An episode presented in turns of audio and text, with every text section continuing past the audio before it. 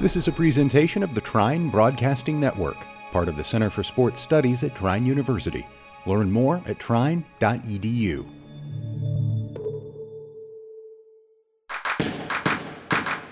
You're listening to The Assist with Drew Everhart. All right, welcome back. So, um, this week, nothing really that interesting has happened. Um, we'll get into some headlines that have been going around, but um, yeah, this week I wasn't really sure what to record. I've been busy pretty much throughout all the week preparing for one of the bigger games that I've called in the Hope Trine game, Trine losing that game by double digits. So, um, yeah, I've been preparing for that all week. And then after the game last night, got back to the dorm around nine o'clock, and I was like, oh, I record tomorrow. and um, I apologize for that. I just, it completely slipped my mind. So, um, she's to be talking about some random stuff this week. So, um, yeah, let's go ahead and jump into it. All right. So, um, went to basketball reference just to see what happened on this date, January 27th, the day that this episode will be released. Uh, a bunch of people scored a bunch of points. Um, 2020, Eric Gordon scored 50 points. 2017, James Harden scored 51. 1990, Karl Malone scored 61. 1989, Manute Bol blocked 11 shots. Geoff Huston in 1982 dished out 27 assists in a four point win. That's crazy. 27 assists. Still not the record, though, which is even more insane. Um, 1973, Tiny Arch, Tiny Archibald, excuse me, drops 52 points. Uh, 71, Kareem Abdul-Jabbar scores 53. Wilt Chamberlain scored 53 in 1962, and in 1960, the late great Bill Russell. Actually, Wilt Chamberlain was also the late great, and Manute Bol. Um, Bill Russell pulled down 35 rebounds. Um, and that's something I don't think we're ever going to see again. 35 rebounds if we look into like most rebounds in a game i feel like wilt is going to be up there. 55 Wilt obviously. Um here sorry if i can find single game leaders for total rebounds. Since 83 84 Charles Oakley has the most in the game at 35. And the most recent one on this list, there's a couple current players. Zubac got 29, Andre Drummond had 29, Vucevic had 29, Rudy Gobert got 28 in 2021. Um, Jokic had 27. I, this is like the cap, it looks like at this point. Um, yeah, see, 55, 35 it's not going to happen all that much ever again. And um, I mean, it's just why Bill Russell is the true champion of the game when you look at all that he's won, all who he had to go up against to win all those championships, and then, you know, pulling down 35 rebounds in a game. That's something he did quite a bit. I mean, it was, he was good at what he did. There's no other way around it. Um, yeah, Bill Russell was just. If you haven't listened to my uh, Bill Russell episode the week after he died, did a whole episode on him. Uh, please check that out. I think that uh, I hope that I did uh, Mr. Russell enough credit on that. Um, I was like violently sick that week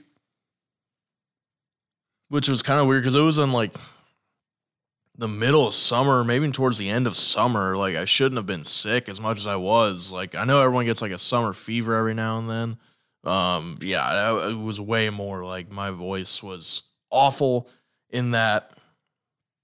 So yeah, uh, go go ahead and check that one out. I think that that is one of the better episodes I've put out. And then when I look into basketball news, um, everyone is talking about the Uber Eats delivery person stopping a college basketball game with a bag of McDonald's, walking out onto the floor. Um, yeah, I. I, we're, it's like you can't. This can't be real. But at the same time, it's kind of like someone probably ordered that and said like, "Hey, I'm like out on the basketball court here," and uh, it's just weird because like how he gets in the building in the first place. Like even if he is bringing a bag of McDonald's, who lets him into who lets him into the venue?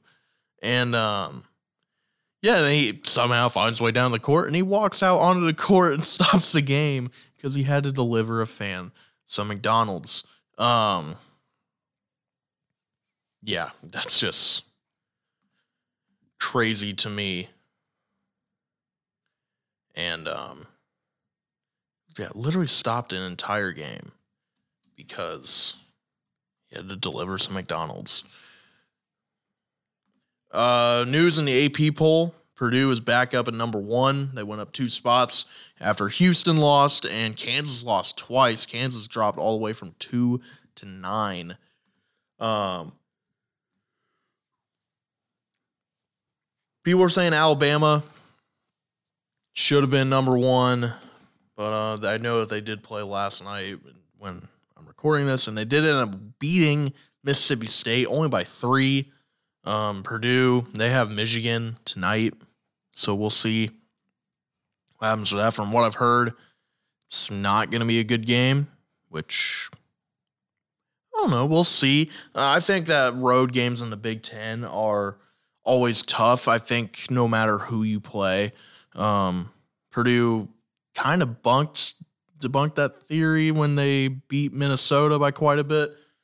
And they also kind of debunked it when they let Rutgers beat them at home and Maryland almost beat them at home.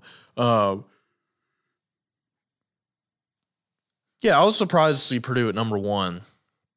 Because I mean Houston they only lose by one, but it was at home to Temple, and um, yeah, I you could have asked me like who do you think is going to remain, who do you think is going to be number one at the end of the season? I would have said Houston just because the American is a very easy conference. I've talked about this, I think, last week. is a very easy conference to get out of unscathed. Um, all you really have to deal with is Memphis. And I guess Temple now. If we look at the American Conference lineup, yeah, Houston, seven and one in conference. Temple is seven and two.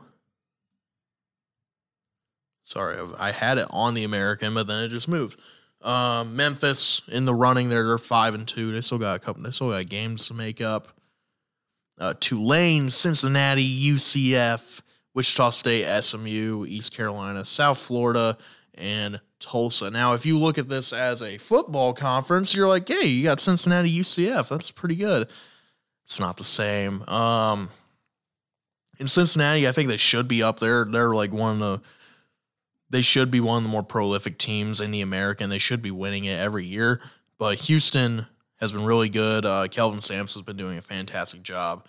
Um, you know, we'll see what happens after. He's one of those guys, I think, kind of like Calipari, where he's going to leave and there's going to be some sanctions. Not like particularly bad, but Kelvin Sampson has had his run ins with recruiting violations, as the same with John Calipari. Um, yeah, but they, they can coach. They they can coach. I mean, they get the players they got, and he can coach them. I mean, we didn't hear of any of those guys when they went to the Final Four. The only like most recognizable name was Quentin Grimes. and He was a Kansas transfer. Um, and they made it to the Final Four and Houston's always in the running for that. I mean, they got one of the better players in the country, Mark with Marcus Sasser. Just a really good team overall. And I mean, Houston, when you think Houston, I don't think people now, maybe now they do, but like two years ago, two or three years ago, uh, you're not thinking basketball powerhouse or anything. But I mean, you go back to even the 60s, like you had Elvin Hayes in there taking down UCLA. That was like one of UCLA's like three, two or three losses when they had Kareem Abdul-Jabbar, Lou Alcindor at the time. And, you know, Elvin Hayes and Houston beat them. It was in the Astrodome. Center court was at second base. There was not a seat even close to that field, to the court. And they say it's like I think people still say it's like the game one of the greater games in college basketball. I don't know if there's any film on it. I haven't looked for it. I doubt it. Um just because at that point in time, if the game wasn't like an NCAA tournament game, I don't know if it was getting broadcasted like that. Um, but then, you know, you keep going throughout the 70s. I think they had some players. I'll just look up um basketball reference here.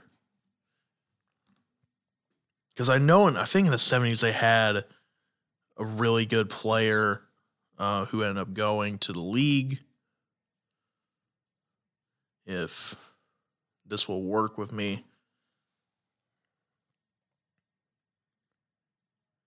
You had Otis Birdsong go into the NBA. Let's see. Don Chaney went in 1968 with Elvin Hayes. Um, yeah, the 70s, 70s, 70s. So Otis Birdsong was pretty much the one I was thinking of. Um, then the 80s come around, and you know, Phi Slamma Jamma happens, and that was the best team oh, one of the best teams to not win a championship, going for a couple years there. Um, you know, 83, they lose to NC State in a miracle game. And then 84, I don't think. Trying to remember who won in 84. That was, oh, it was Carolina, wasn't it? Yeah. But they didn't beat Houston in the championship game. And that was against Georgetown. Um, yeah, Phi Slamma Jamma happens, and you have Clyde Drexler and Akeem Olajuwon. He didn't have the H at the time, um, playing for them. And, you know, Houston has been a school where, you know, they'll have their ebbs and flows. Like, they're a really, really good team. And, um, yeah, it just hasn't been the case for the past couple decades. I mean, there's really not that many amazing players who are going to the NBA after Drexler and Olajuwon. I mean, there's a couple players here that went in the 90s, but I don't recognize them. So, yeah, Houston, they've been up there. Um, they'll be fine the rest of conference. I don't feel like anyone can touch them at this point now if they know the loss in conference, they'll uh, they'll get it going. But yeah, with Purdue, I was surprised because I really did think Alabama could have jumped them because Purdue struggled against Maryland. The first half was good, but that second half was ugly, just ugly basketball from them. And um, yeah, they end up being number one. They go to Michigan tonight, 10 o'clock Eastern. I got a long night ahead of me watching some basketball, which I mean, I wouldn't want it any other way.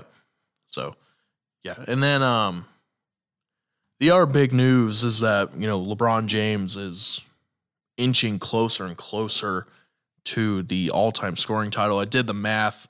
If everything is up to date, he's 157 points away and he's averaging 30 points at this point. He's it's crazy. In the month of January, he's averaging 30. At what point at the age of 38 has anyone done that? I just don't get it. I'm to do a whole episode when LeBron ends up breaking the record. Um hopefully if it's not around the same time as All-Star break. But when that happens, I will get it out there. Um making a case for LeBron as the greatest player. People just won't want they just don't want to admit it, but yeah, um and I mentioned it before, he, it's up there. It really is. Like Bill Simmons has said that like the way that LeBron is going to beat Michael Jordan as the greatest of all time is through longevity. And the point that LeBron is at and the way that he's playing at this point, I don't see how people can deny it anymore. I understand he's only he's lost a ton of finals matchups. But he got there. Like there's just I know the East was easy when he was on his second stint with the Cavs, but he got there and he beat a 73 and 9 Warriors team. And um he's up there in assists, I think up there in steals. He's just one of those guys to where he's just one of the best. I he's probably the best. And um I'll get more in depth in that, but I mean Kareem is just Kareem is my favorite player of all time. Um I mentioned it quite a bit. I don't think on this podcast. But two people I'm just like I Kareem is just he's a class act. Um someone who has been who's able to span a 20 year career into being an amazing player. Um, I loved him. I love hearing stories of him at UCLA. I said I loved him as if I was there at UCLA in 1960, like 1965 through 69. Um, yeah, the stories you hear of him at UCLA, I mean, just how dominant he was that he forced a rule change of the Jabbar of the Alcindor rule of no dunking, which you know just only made him create the skyhook on the most unstoppable shot in the history of the NBA. Um, yeah, Kareem is just Kareem. I love Kareem. I mean, he played when he was with the Bucks. He was with Oscar Robertson. That's why I like him a lot. For one, uh, he was coached by John Wooden, which makes me like him a lot too playing with Magic, just the way that he was able to able to change his game but not sacrifice it too much. Because like if you were with Magic, you you had to be willing to run, and he was, but also like Kareem learned that like when you do get in the offense, get me the ball so I can get the skyhook going. And it doesn't slow down anything at all. And um he's just great. There's just no way around it. He's just great. I mean, he's like my favorite player ever. I was listening to Dan Patrick, and he was arguing that like if you include like a college career and a pro career, he's probably the greatest ever. Um, with just how successful he was. But LeBron is going to take that throne, and um, I'm just glad I'm here to witness it, just because that's one record you're like, man, you don't think it's ever going to happen. I remember when like back in like 2018 people were talking about this record being broken. LeBron was still like quite a ways off. And I think me with a long, with a bunch of other people were just like it's the longevity thing. I don't think he can sustain playing the way he does for that long and my god has he proved every single person wrong. And um he's just to be I'm gonna lay it out, but he's gonna be up there as the greatest player ever. It's just how it's gonna be. And you look at all the players that LeBron's had to pass to get up this way. Behind him is Karl Malone, Kobe Bryant, Michael Jordan, Dirk Nowitzki, Wilt Chamberlain, Dr. J, Moses Malone, Shaq, Carmelo Anthony is number 11 all time, Dan Issel, Elvin Hayes, Hakeem Olajuwon, Oscar Robertson, Kevin Durant is at 16. Dominique, George Gervin, Tim Duncan, Paul Pierce, John Havlicek, KG, Vince Carter, Alex English, Rick Barry, Reggie Miller are tied at 25. I did not know that. That's pretty interesting. Jerry West, uh, Artis Gilmore, Patrick Ewing, Ray Allen, Allen Iverson, Harden and Westbrook are 32 and 33. And Harden at one point, we were saying he's the greatest scorer of the generation. He's 32nd all time. And I know that he's younger than LeBron. I mean, Harden was in the 2009 draft, LeBron was 2003. Harden went to three years of college. Charles Barkley, Robert Parish, Adrian Dantley, Dwyane Wade, Elgin Baylor, Clyde Drexler, Gary Payton, Larry Bird, Hal Greer, Chris Paul, Steph Curry, and DeMar DeRozan are all are 43, 44, and 45. Walt Bellamy, Pau Gasol, Bob Pettit, David Robinson, and Lamarcus Aldridge. Those are that's the top 50. That's who all he's had to surpass to get to this point. And now coming up, it's gonna be Kareem Abdul-Jabbar. So, yeah, it's people are saying uh, I've heard like people saying like basketball sucks at this point. Um, it's just not fun anymore. I don't know what's not fun about it.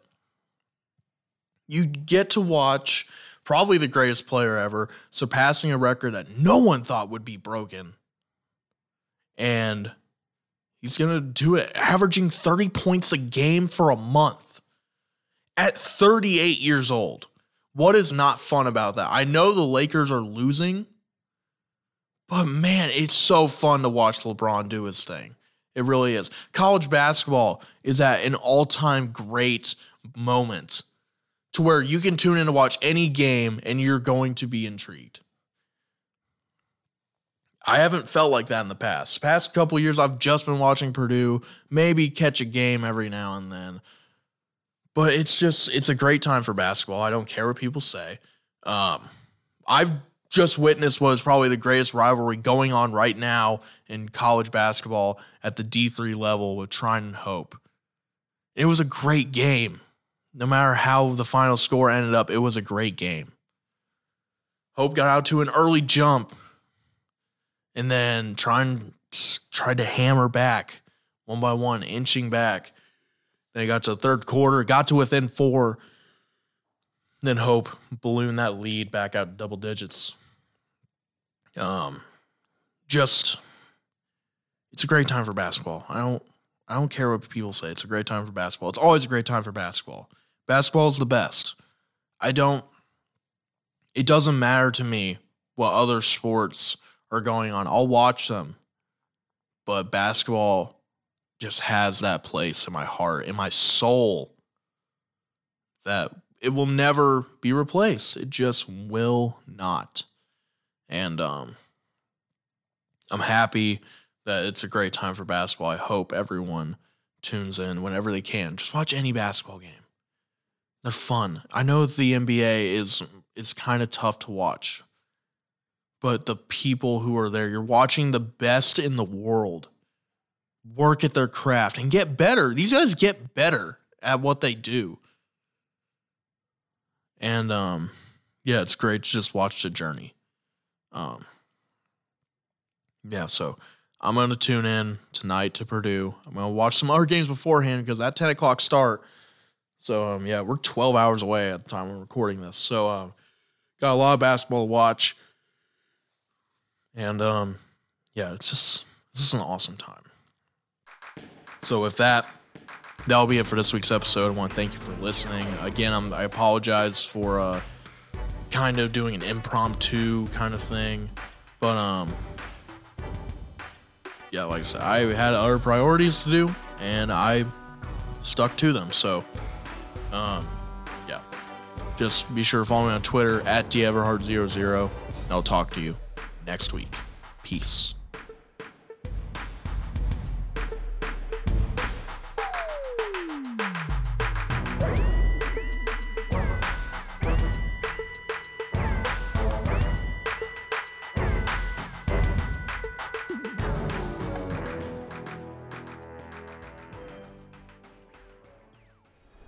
Thanks for listening to this presentation of the Trine Broadcasting Network, part of the Center for Sports Studies at Trine University.